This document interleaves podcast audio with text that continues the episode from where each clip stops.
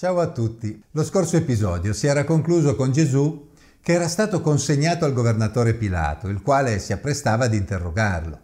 Come vedremo, Pilato tentò senza successo di offrire a Gesù una via d'uscita, convinto che i capi dei sacerdoti glielo avessero consegnato solo per questioni religiose, ma la folla istigata dai capi del popolo scelse Barabba. A Pilato non restò che consegnare Gesù perché fosse crocifisso.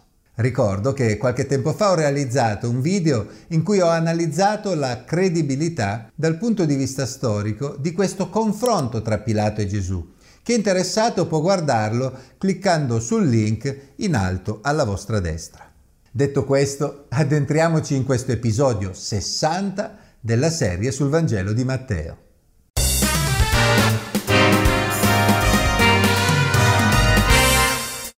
Gesù comparve davanti al governatore e il governatore lo interrogò dicendo Sei tu il re dei giudei? Gesù gli disse Tu lo dici e accusato dai capi dei sacerdoti e dagli anziani non rispose nulla. Allora Pilato gli disse Non senti quante cose testimoniano contro di te? Ma egli non gli rispose neppure una parola e il governatore se ne meravigliava molto. Matteo 27 versetti 11 a 14. Perché Pilato chiese a Gesù se era il re dei giudei? La cosa non appare chiarissima nel Vangelo di Matteo, che ci parla semplicemente di accuse generiche dei capi dei sacerdoti e degli anziani. Tuttavia ci viene in aiuto il Vangelo di Luca 23, versetto 2, in cui è riportata l'accusa con cui lo avevano presentato a Pilato. Cominciarono ad accusarlo dicendo abbiamo trovato quest'uomo che sovvertiva la nostra nazione, istigava a non pagare i tributi a Cesare e diceva di essere lui il Cristo Re. Pilato non avrebbe applicato la pena di morte per questioni religiose, di poco conto, e i giudei lo sapevano bene. Dovevano quindi accusarlo con argomentazioni politiche. Roma non vedeva bene chi se ne andava in giro a dire di essere un re e soprattutto istigava a non pagare le tasse. Anche se non c'era evidenza che Gesù stesse organizzando una rivolta, si trattava comunque di un'accusa che Pilato, nella sua posizione, doveva prendere sul serio. Per questo motivo, la conversazione tra Pilato e Gesù ruotò intorno a questo concetto. Sei tu il re dei giudei? Sappiamo che Gesù non aveva mai istigato nessuno a non pagare le tasse, ma di fronte a questa domanda diretta sul suo essere re dei giudei, come era accaduto di fronte al sommo sacerdote, Gesù non poteva fare altro che confermare. Tu lo dici. Tuttavia è evidente che Gesù non fosse il re che Pilato si aspettava. Pilato era un politico navigato e certamente sapeva riconoscere un rivoltoso. Gesù non aveva l'atteggiamento di un rivoltoso, non minacciava, non rispondeva alle numerose accuse, non tentava nemmeno di argomentare in sua difesa. Anzi, rimaneva muto di fronte alle ulteriori domande di Pilato. Possiamo dire che Gesù aveva scelto la strada tracciata dal profeta Isaia, capitolo 53, versetto 7. Maltrattato si lasciò umiliare e non aprì la bocca, come l'agnello condotto al mattatoio, come la pecora muta davanti a chi la tosa. Egli non aprì la bocca. Pilato ne rimase meravigliato, qualcosa non tornava. Quel Gesù tutto sembrava fuorché una minaccia politica per Roma.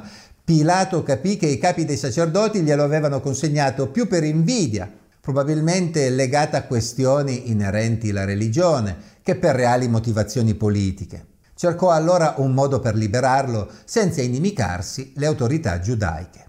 Ogni festa di Pasqua il governatore era solito liberare un carcerato quello che la folla voleva. Avevano allora un noto carcerato di nome Barabba. Essendo dunque radunati, Pilato domandò loro, chi volete che vi liberi? Barabba o Gesù detto Cristo? Perché egli sapeva che glielo avevano consegnato per invidia. Matteo 27, versetti 15 a 18.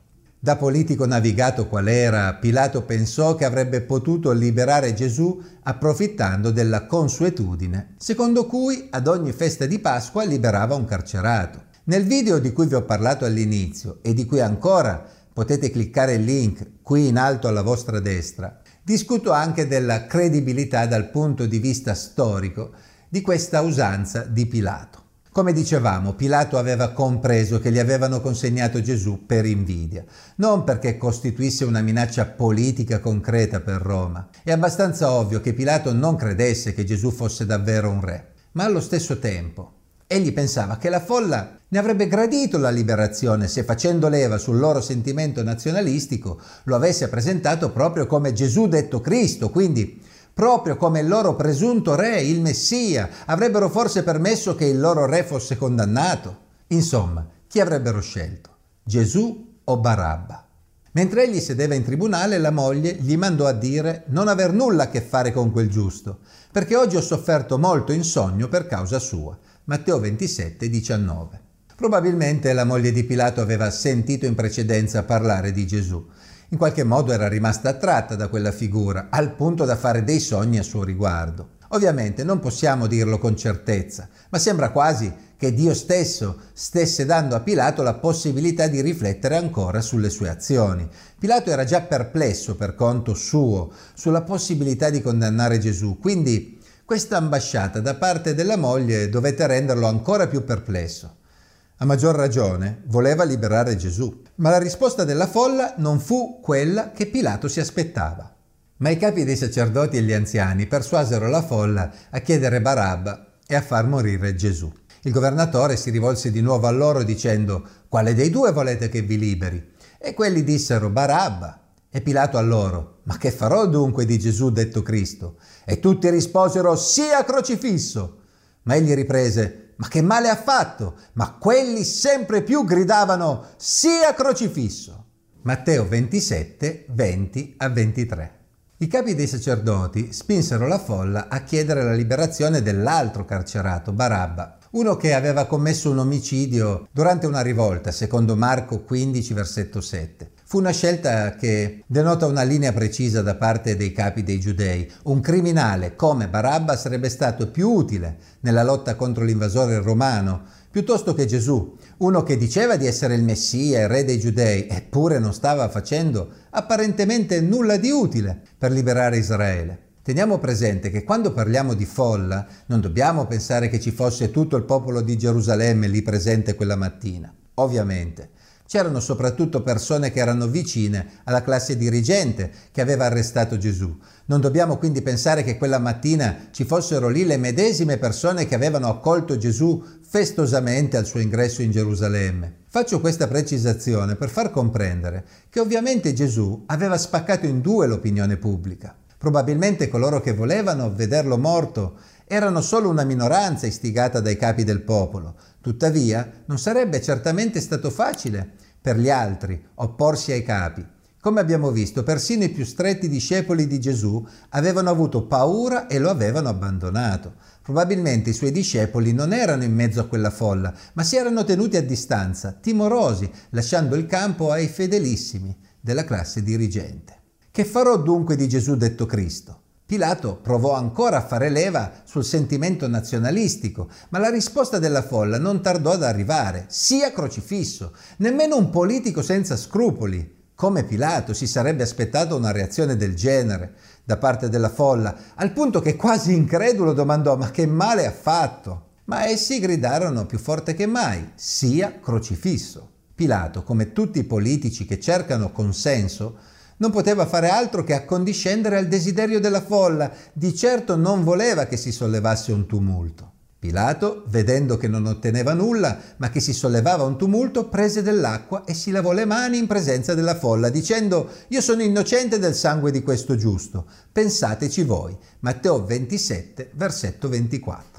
Non facciamoci ingannare da questa scena. Molti scettici hanno criticato i Vangeli dicendo che Pilato viene rappresentato in modo poco realistico perché sembra quasi un buono nel suo tentativo di liberare Gesù e il suo gesto di levarsi le mani sembra quasi confermarlo. Da quanto abbiamo appena letto però egli sembra solo un abile politico che sceglie di fare ciò che gli conviene. Un tumulto non gli fa comodo ed è disposto a sacrificare la vita di un innocente pur di salvare la sua posizione. E questo non è un gesto da buono. Il gesto di lavarsi le mani per dichiarare la propria estraneità non era una pratica romana, ma una pratica giudaica basata su Deuteronomio 21 versetto 7. Pilato non aveva mai dimostrato grande simpatia per la cultura giudaica, pertanto questo gesto non era da lui. Molti studiosi pensano piuttosto che questo fu un gesto di scherno nei confronti dei giudei, attraverso una parodia delle loro usanze. Pilato sapeva che le motivazioni di coloro che glielo avevano consegnato erano poco pulite. Con quel gesto stava mandando un segnale alle autorità giudaiche per dire loro io so che è innocente e non è pericoloso per Roma e lo sapete anche voi. Quindi in sostanza vi sto solo facendo un favore e mi siete debitori. E tutto il popolo rispose, il suo sangue ricada su di noi e sui nostri figli. Matteo 27, 25. Una folla istigata da poche persone, senza scrupoli, può fare scelte davvero sciagurate. Si sentivano sicuri al punto da invocare su di sé e sui propri figli eventuali conseguenze di una scelta sbagliata. Ringraziamo il Signore perché Egli non è certamente vincolato dalle parole che noi uomini pronunciamo spesso con tanta leggerezza. Dio nella sua misericordia non avrebbe certamente fatto ricadere le conseguenze delle loro colpe sui loro figli, perché ognuno avrebbe pagato per il proprio peccato. Tuttavia, si può osservare che la scelta di condannare Gesù avrebbe avuto comunque delle conseguenze nei decenni successivi. Lo abbiamo visto nei capitoli precedenti quando Gesù aveva annunciato l'imminente distruzione del Tempio e un periodo di grande sofferenza per il popolo. E quando aveva pianto sulla città di Gerusalemme, preannunciando che lo avrebbero rivisto solo quando lo avrebbero riconosciuto e benedetto come colui che viene nel nome del Signore. La generazione seguente non avrebbe pagato per gli errori dei propri padri, ma purtroppo, ancora istigata dai capi del popolo, avrebbe perseguito la medesima strada, continuando a perseguitare i discepoli di Gesù, fino al triste epilogo del 70 d.C., quando la città di Gerusalemme venne distrutta. In effetti, nei decenni che seguirono la morte di Gesù, l'opinione pubblica in Gerusalemme fu ancora divisa nei confronti di Gesù e dei suoi discepoli. Ci furono tante conversioni di persone che si unirono ai discepoli, ma anche tanti che li disprezzavano. I capi del popolo avrebbero perseguitato anche i discepoli di Gesù e questo avrebbe causato una spaccatura profonda in Israele tra coloro che avevano riconosciuto Gesù come Messia e coloro che non lo avevano fatto. Spaccatura mai del tutto risanata.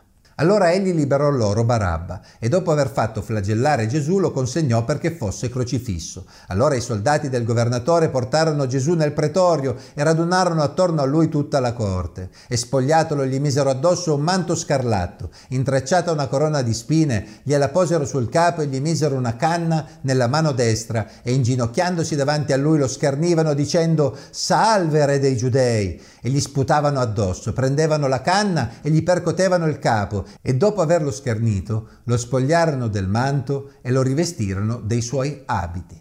Poi lo condussero via per crocifiggerlo.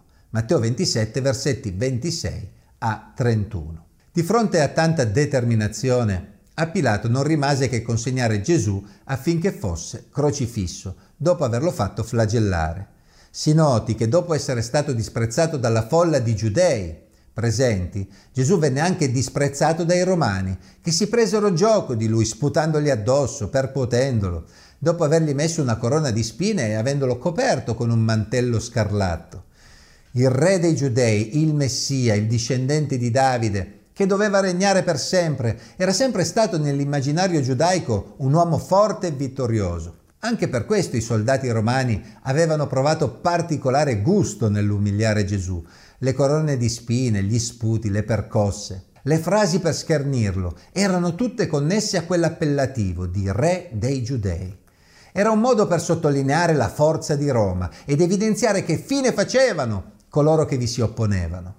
Questa scena ci dimostra ancora una volta che Pilato fu tutt'altro che buono con Gesù Infatti non impedì che tutto questo avvenisse. D'altra parte noi sappiamo che Gesù stava per dare la sua vita per i peccati di tutti gli uomini, siano essi giudei o gentili. Pertanto è molto significativo che tutti, giudei o gentili, in un modo o nell'altro, quel giorno ebbero la loro parte nella sua condanna a morte. Le cose stavano andando proprio come Gesù aveva detto. Gesù o Barabba? Quel giorno la folla aveva fatto la propria scelta. Avevano scelto di liberare un uomo colpevole, un criminale, perché poteva essere più utile alla causa giudaica di un uomo innocente ma apparentemente inutile come Gesù.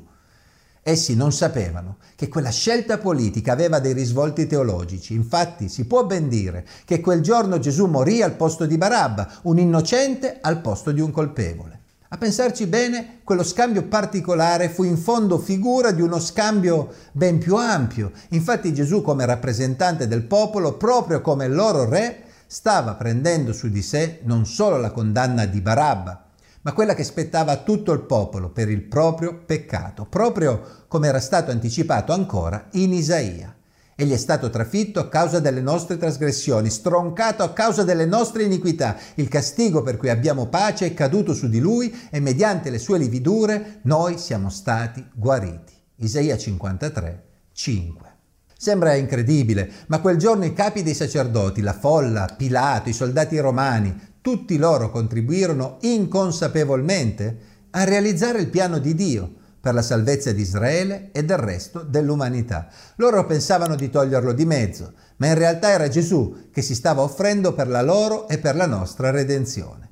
Ringraziamo il Signore perché quel giorno Gesù scelse di non rispondere a quelle accuse e per amore nei confronti dell'umanità, nonostante fosse davvero il re dei giudei, il Messia, lasciò che gli uomini facessero di lui ciò che volevano.